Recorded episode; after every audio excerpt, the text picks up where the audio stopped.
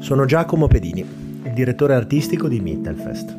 Imprevisti è il titolo di questo podcast, ma anche il tema dell'edizione 2022 di Mittelfest, che si terrà a Civitale del Friuli dal 22 al 31 luglio. Una volta a settimana racconteremo un libro diverso, con al centro naturalmente un imprevisto. E poi una noterella d'attualità, perché ci sono cose sorprendenti nel bene e nel male che stanno accadendo nel mondo. Il 28 giugno 1914 a Sarajevo è una giornata assolata e calda. È anche l'anniversario di matrimonio di Francesco Ferdinando d'Austria e sua moglie Sofia Ciotek, che sono giunti in città in treno per una visita ufficiale. Il programma prevede anzitutto di andare al municipio, con un corteo di cinque automobili. La seconda alla coppia imperiale. È una coupé, bella e aperta perché i due possano salutare la folla che li accompagna lungo il tragitto. Attraversano il lungo fiume, il lungo fiume Appel, e sostano anche per un istante accanto al bazar. I due coniugi non sanno che ci sono ben sette terroristi lungo il loro tragitto, ognuno dei quali armato con una bomba e un unico scopo, colpire e uccidere la coppia reale. Sappiamo come andò a finire quel giorno i coniugi uccisi e un mese dopo lo scoppio della Grande Guerra. Quello che non sappiamo è che il primo tentativo per ammazzarli sarebbe andato a vuoto. Una bomba scagliata avrebbe colpito un uomo della scorta. I due coniugi arrivarono comunque al municipio e al municipio l'arciduca Francesco Ferdinando tenne il suo discorso.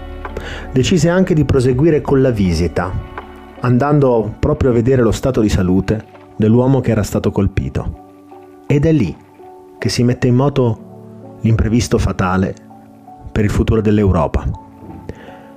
Le auto avrebbero dovuto percorrere una strada diversa da quella pattuita, proprio per evitare un secondo colpo, ma giunti al bivio tra i due lungofiumi da prendere, l'autista non informato scelse la strada sbagliata. Fu lì che gli fu intimato di fermarsi di fare retromarcia e di imboccare la strada giusta. È in quell'istante di fermo, di incertezza, di ritorno indietro, che Gavrilo Princip, l'assassino, si trova a pochi passi dalla coppia imperiale. Tira fuori la sua pistola, non la bomba perché la vicinanza è troppa, e decide di fare fuoco. Sappiamo poi che dall'indagine su Gavrilo Princip si estese tutta un'indagine sui sistemi di società segrete, la mano nera, facenti capo alla Serbia e che erano legate a un'ostilità verso l'impero austriaco. Quello che però spesso ci dimentichiamo è che quel sottobosco di ossessioni, di follie o anche di mancanza d'attenzioni non riguardavano soltanto l'ex impero asburgico e la Serbia nazionalista d'allora, ma riguardavano tutto il vecchio continente. Riguardavano certi ministeri dove uomini troppo vecchi urlavano segreti di Stato al telefono perché ancora non sapevano come funzionava questo marchingegno di nuova invenzione, il telefono per l'appunto. Non ci ricordiamo di alti ufficiali asburgici, figli di grandi combattenti, ossessionati dal sogno di una guerra che si portasse dietro la loro grandezza e intanto capaci a spifferare tutti i più piccoli segreti di Stato nel chiuso nelle camere da letto con le loro amanti. E non ci ricordiamo di imperatori e regnanti molto meno potenti di quello che davano ad apparire, ma per mostrare comunque la muscolatura salda e la loro grandezza, accumulavano chili e chili di armamenti, pensando che il loro valore si potesse dimostrare soltanto dalle parate militari.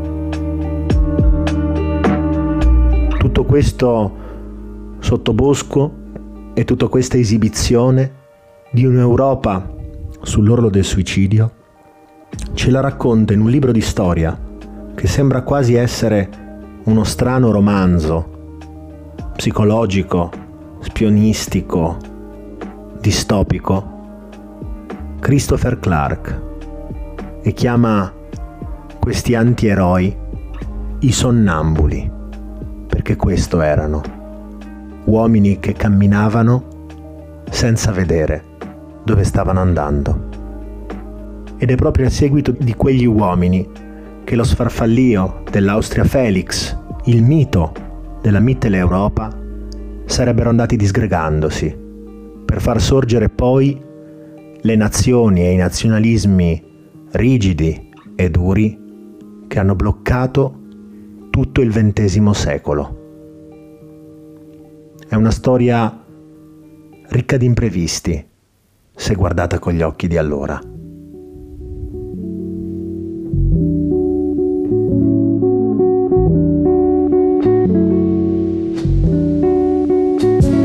Mittelfest del 1991 è il punto di incontro per artiste, artisti pubblici dal centro Europa e dai Balcani, che ogni anno a fine luglio si ritrovano a Cividale del Friuli.